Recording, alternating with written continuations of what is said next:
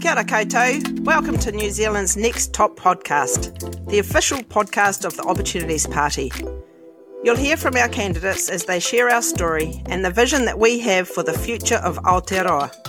We think the political status must go because we can't keep doing the same things we've been doing for the last four decades and expect a different outcome.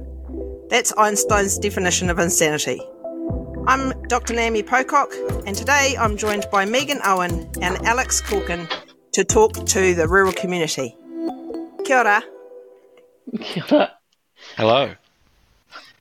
Hello. Good evening. I think, hi. Megan, as we haven't heard from you before, would you like to give a little introduction? To, yeah, to my everyone? name's Megan Owen. I've been living rurally now for most of my life. I grew up in Wellington, in the city with buses every seven minutes out, out the door, and I just thought that's what happened everywhere. Went travelling, met a guy, he wanted to go farming, so we've been sharemilking now for 23 years, and obviously the dairy sector. I've worked for the companies that went on to form Fonterra, both NZCDC, New Zealand Dairy Group, Bay Milk Products, and then Fonterra, in both production and supply chain roles. I was drawn to top basically because I see the policies as being fair and reasonable. I enjoyed the concept that actually there was something better than just buying votes for three years. I like the fact that the policies haven't changed much over the last six years because they, they don't need to when you've got really good policies. I'm happy to be representing Waikato for the Opportunities Party. Welcome to the team. We're really pleased to have you. And I know Megan's been a fantastic supporter of me over the last few campaigns that I've run, and I've been really grateful for your support, Megan, over that time. So thank you again for being part of my the wider team.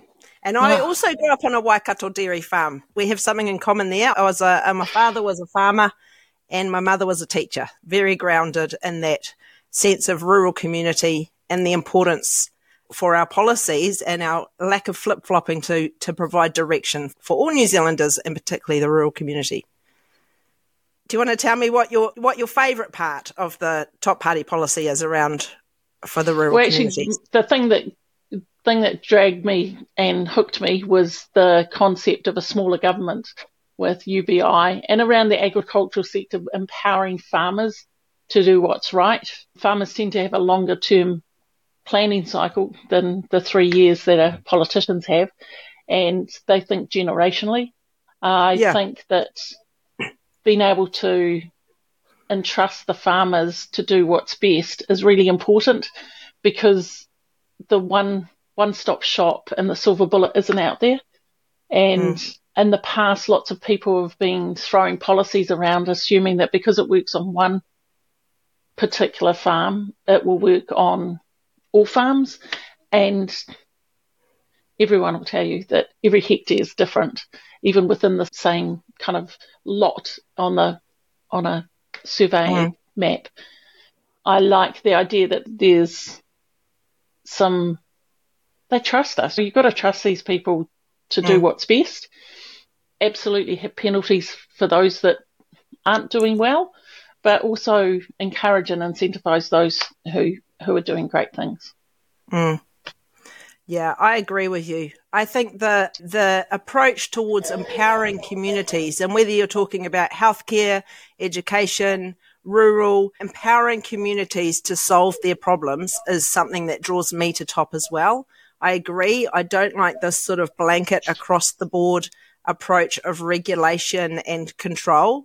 And I think particularly in ru- the rural sector in New Zealand is so diverse from the top of the North Island to the bottom of the south, from the highest plains to the coastal areas. Such diversity in our in our landscape. And uh, yeah, this this blanket environmental rules type approach doesn't work. And I think what the other thing I love about Top is the opportunity to bring the environment to the centre, to have that rational, reasoned debate between the parties, working with either side, stopping the um, flip flop, and showing that way forwards with that long term thinking is something that, that really resonates with me. And I think one of the other things you said there, Megan, was around the nature of farming and it being, it can be quite seasonal, can't it? And the part time thing and the universal basic income enables or empowers people to work part time because they don't lose all the benefits that they might yeah. be getting from the state when they go to work. Oh, absolutely. We've had people who have come to work on the farm for a day, but if they work for more than a day, they lose their benefit or their allowances or something. And that system is so hard to deal with and it's so bureaucratic that actually they go, oh no, it's not worth it. The other time when a universal benefit would be amazing is when there's a drought. And when the government gives, I think it was, there was an announcement the government gave $15,000 to farmers in Northland. My sister thought that every farmer in Northland was getting $15,000. $15,000 paid for a cup of tea and a biscuit for all those farmers up north. If there was a UBI and everyone got that baseline thing, it would really soften the blow. You think of the people who've been victims of Cyclone Gabrielle, that they don't have any income. They have assets. If there was that baseline and you just knew, hey, it might not be much, but it's enough and I can plan it, that mm. becomes quite real. And that, that, that just helps everyone. It's not just the rural community. That, that is profoundly softens the blow for people. If you have to quit work because your kid's got cancer, you shouldn't be penalised because you're not looking for work because you're looking after your kid. Mm. There should be that there's a there's there is that true net there for everyone. Mm. I also like the fact that the Opportunities Party doesn't encourage exceptions, which just means loopholes. Mm. So the land value tax isn't on productive land. So farms aren't necessarily caught up in that. Lifestyle blocks might be. The reality is that because there are no exceptions, there are no loopholes, and because all the policies, we have to increase the tax take, and it's wrong to take it off the guys I employ because I give them a pay rise and they get less in their hand because they've tripped over the working for families threshold. It's crazy. We I think there's a really better. important insight that you raised before uh, as well that, that ties into that, right? It's to make something financially sustainable for farmers in weather that changes, with animals that change, with legislative environments that change. If you're providing somebody a UBI or, or some kind of some kind of additional assistance there, right? You're not just helping the farmers, you're helping all the people that rely on those farmers. You're, you let's take the UBI as an example. You're giving that to farmers specifically. When you have an issue like that where they're getting that extra assistance, you have a drop in, in the milk price by say a dollar, $1.3 billion wiped off the New Zealand economy just like that. Farmers stop spending, and that hurts rural communities. So with a UB, with that extra assistance, whether it's a UBI or something else, you're giving those rural communities a, a second landing pad, right? And every person yeah. who that money travels through, they get an additional landing pad. So it just massively softens the blow. And if you can do that in a way that doesn't trip over those benefits, right? It, it becomes even more powerful, even more effective. Yeah. And I think the key thing is that I'm really big on systems. So if you've got that system in place, there's people after the Christchurch earthquake, after after these environmental floods, there's been no standard system, and so people aren't sure what they're entitled to. They're, they're for a long time didn't have phones, couldn't even ring up and find out what support they were entitled to. If we have something uh, that's simple, smaller government, the, the decision is already made, and I I don't think you can underestimate how much even a little bit coming in after times of crisis can help communities. And you're right, for mm. every dollar that gets spent, it goes around three or four times before before it finally finally kicks out. So, just for our listeners, because not everyone is into reading political policy on websites as I have been for the last six years, I'll just briefly explain for our listeners so what we're proposing this time around is a $15,000 tax free threshold. So, first $15,000 tax free for everybody. And that enables us to put the processes and the policies in place behind the scenes to then move towards what uh, what we're currently calling a universal basic income, but it's otherwise been called a Kiwi dividend or a, um, or a cash credit, or there's various names for it. And we're proposing uh, a sixteen thousand five hundred dollars per annum per adult, that's citizen resident, a permanent resident, uh, over the age of 18 until 65, because then the superannuation kicks in, which is actually a UBI in itself. So that's around $1,375 a month per adult. And this is what I love about TOP, right? We don't just throw these policies out there and go, we're going to just chuck all this money out there and see where it lands and hope, cross our fingers. We say this is going to have these impacts and this is how we'll pay for it. We're fiscally responsible and therefore we've costed it. So it's costed through some adjustments in the tax bracket, but also through a land value tax, which is leveraged on at 0.75% on residential properties. So it excludes commercial, it excludes product farming, uh, and it excludes Māori land. And because those areas are either under protection or already productive. So we're trying to also then on the other flip side is incentivize the productive use of residential properties, which at the moment are being land banked and that's not cool for anyone. So that's the policy in a nutshell. Excellent. I think one of the oh, I think one of the key things when I've been talking about um, UBI is the costing, and people are surprised that actually the costing seems fair. There are people who have unproductive land, i.e., they've land banked, or they're sitting on a spare section because they think one day maybe they'll retire to that place and they're actually open. Those people are actually open to paying more if it means that our t- nurses and teachers and everyone doesn't have to go every six years fighting tooth and nail for just enough to get through the next thing. Because I think mm. most people understand the system's broken. Most mm. people understand that actually a lot of people who are self-employed, as in the farming community, there are many years where you pay your staff more than you get. And those small to medium business owners have all had years where they've paid staff more than they can get. If you have that UBI sitting in there, then actually that just makes them a little bit more resilient to handle those ups and downs that come with any business holding. I think rural New Zealand is pretty robust. There have been some pretty hard times. We mentioned that $1.3 billion was written off with a dollar decrease in the power, but you forget to that six months earlier than that announcement, there was another dollar. So it's mm. $2.6 billion has gone. And that's money that, again, circulates around in the economy. And I have to be fair, farmers are feeling pretty picked on. There were, there's been protests and there's been people getting up in arms because they don't feel heard. And that's the hard thing. Everything comes down to, oh, farmers, and there's this perception of farmers that they're not astute business people because they are. And I think there's also a perception in the powerful corridors in Wellington that farmers actually don't have the skills.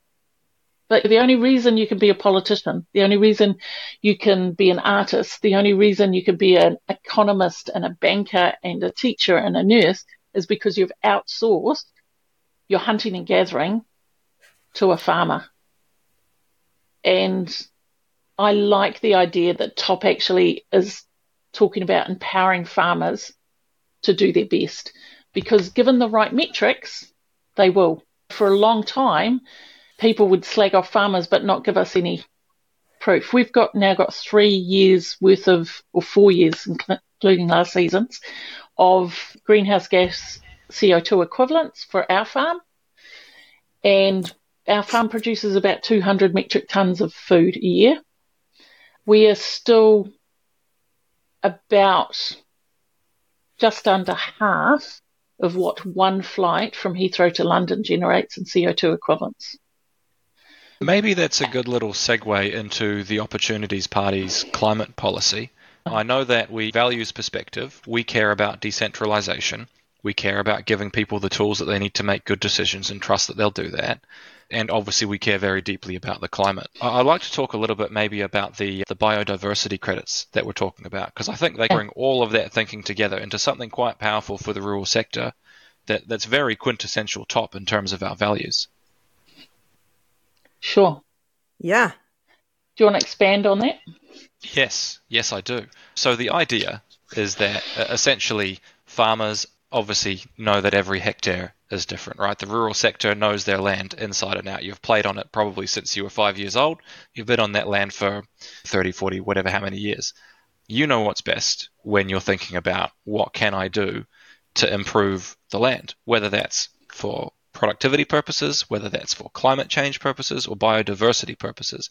And I was on a, I was out visiting a farm just north of Hamilton a few weeks ago, and the farm owner was on there, and he said, it, it sounds a bit naff, but we almost don't care about climate change. We really care about biodiversity because all of the things that you have to do for biodiversity are the same things and more than what mm. you need to do for climate change, right? Like if it's just about climate change, I'm going to plant 300 hectares of pine and oh. destroy the local ecosystem, right? Mm-hmm. And I don't want to do that because actually mm-hmm. it's really important. We care about biodiversity. So mm. that's why I like the framing around um, our policy around biodiversity credits specifically, because uh, essentially what we want to do, we want to connect people who want to invest money in climate change and biodiversity initiatives with farmers who are looking for funding, who have ideas about how they can be better how they can make improvements to their land and be better environmental stewards of that land. Because again, we're thinking generationally, right? We're thinking about you. If you're into the dairy side of it, you're thinking about calving two, three seasons ahead of time, right? That's the default time frame. That's short. So to provide a, a marketplace for that, uh, what the Opportunities Party is saying is that farmers get to choose what is best for your land. We will just find you the right people um, to help you achieve that, whether that's financials, whether that's advice, whether that's anything else uh, that a marketplace like that could provide. Mm, um, at yeah. the same time, there's some tuning to the ETS that we want to do. Um, we we want to take pine out of the ETS, and we want to bring forward electrification of the bus fleet, but that's not so rurally focused. So we can just say electric buses are cool and carry on with our lives for the rural sector part of it. Yeah, the rural people still like to go into city, and the thing is, there's not a lot of public transport. If you live in, mm. say, Morrinsville, and you want to get to Hamilton, there are services, but they're not. People end up taking the car because oh, it goes to the wrong part of Hamilton, or it's not it just right becomes time. too hard. Yeah, yeah, not at the right time. All or sorts. my kids got sport and all those kind of things. And there are areas that we can improve on those. Personally, I own an electric car because that was the quickest way that we could reduce our household footprint. I needed a new car, got me a little leaf, did awesome. But not everyone is in that position. Not everyone can make those choices. But if we can have some tools that reduce the fuel that we're using or mm. reduce the increase the number of people who are sitting in the car that's going from mm. Hamilton to Morrinsville mm. and vice versa. Those things are all little things we can do, but I think it's the government's still got to take some responsibility for making mm. those big calls about yep. how we go about keeping farming sustainable as a business. And to be sustainable as a business, we have to look at different things. We have to look at how we're impacting where we're farming and whether this is the right place to do it or whether there's some other way we can do it. I'm, I'm thrilled with the no pine thing because I've driven in the South Waikato when you go past in the Tokoroa area and you can see it just looks like somebody's dropped a nuclear bomb on yeah. on the land and from a custodial point of view it's heartbreaking yeah. yeah. Because yeah. it's that's not sustainable. Yeah. It, it's the lack of value, I feel. Uh, it's a lack of value in our productive, beautiful, rich soil. that has so much potential to grow so many things.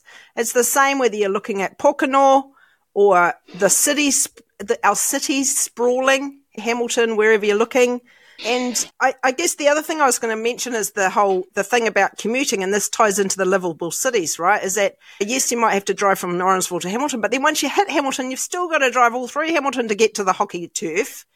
Where if we had better livable cities like they do in Europe, if we had good solid urban design of cycleways, walkways, public transport, of people living, working, and playing within a, a smaller radius, and just really good transport corridors and ease that congestion. And uh, whether you're traveling from Morrinsville to Hamilton or Eltham to New Plymouth or wherever, having livable cities, a place where people want to live, where they enjoy that sense of community and building up that sense of community.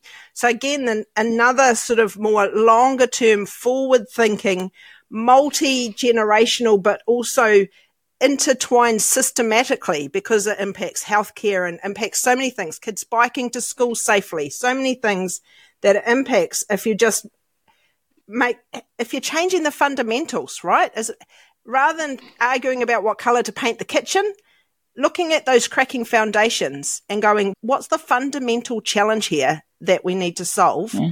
And what are the best ways to solve that? And I think that's what TOP does well. Yeah. Hmm.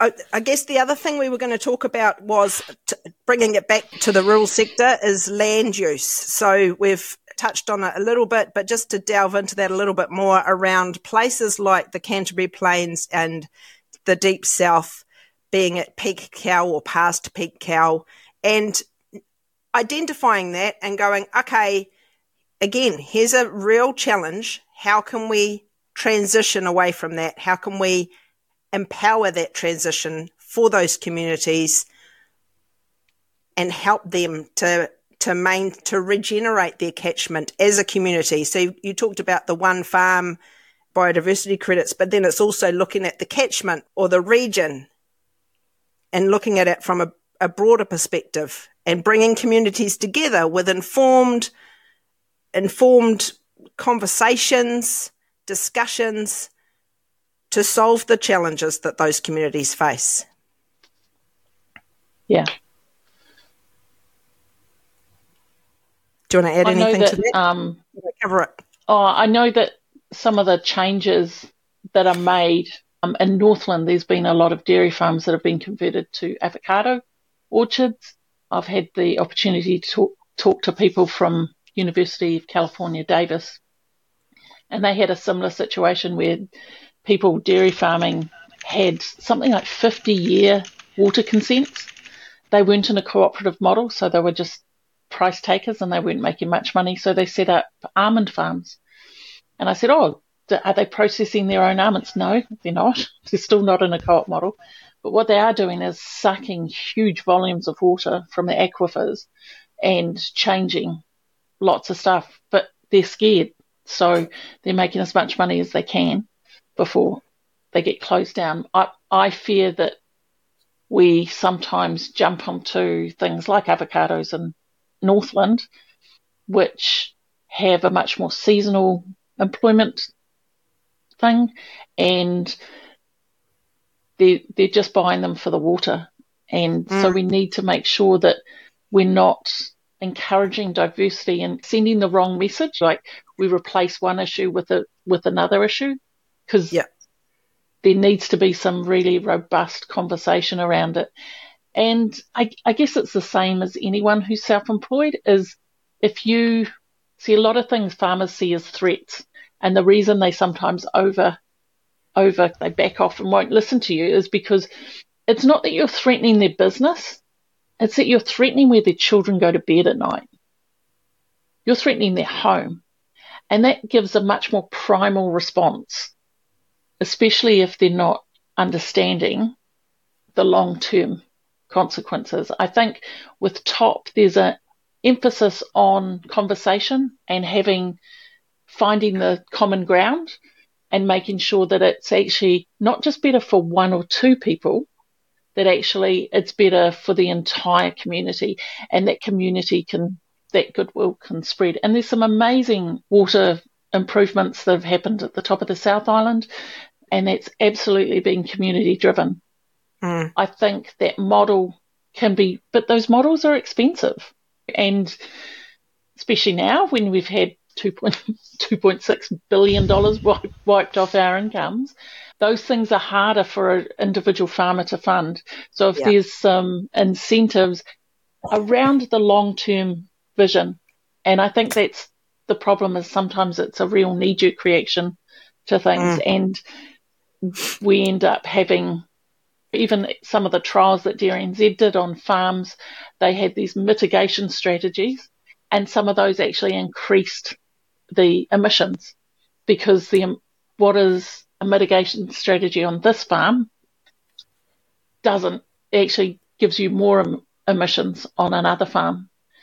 So yeah. w- without that kind of farm by farm, hectare by hectare modelling, we can make some false things. And I'm scared that sometimes there's the, the a, blanket rules written, rush through, and everyone goes, yeah, that solves it, and then they walk on, and then the farmers are going, that doesn't work for us, or that will work one year in seven.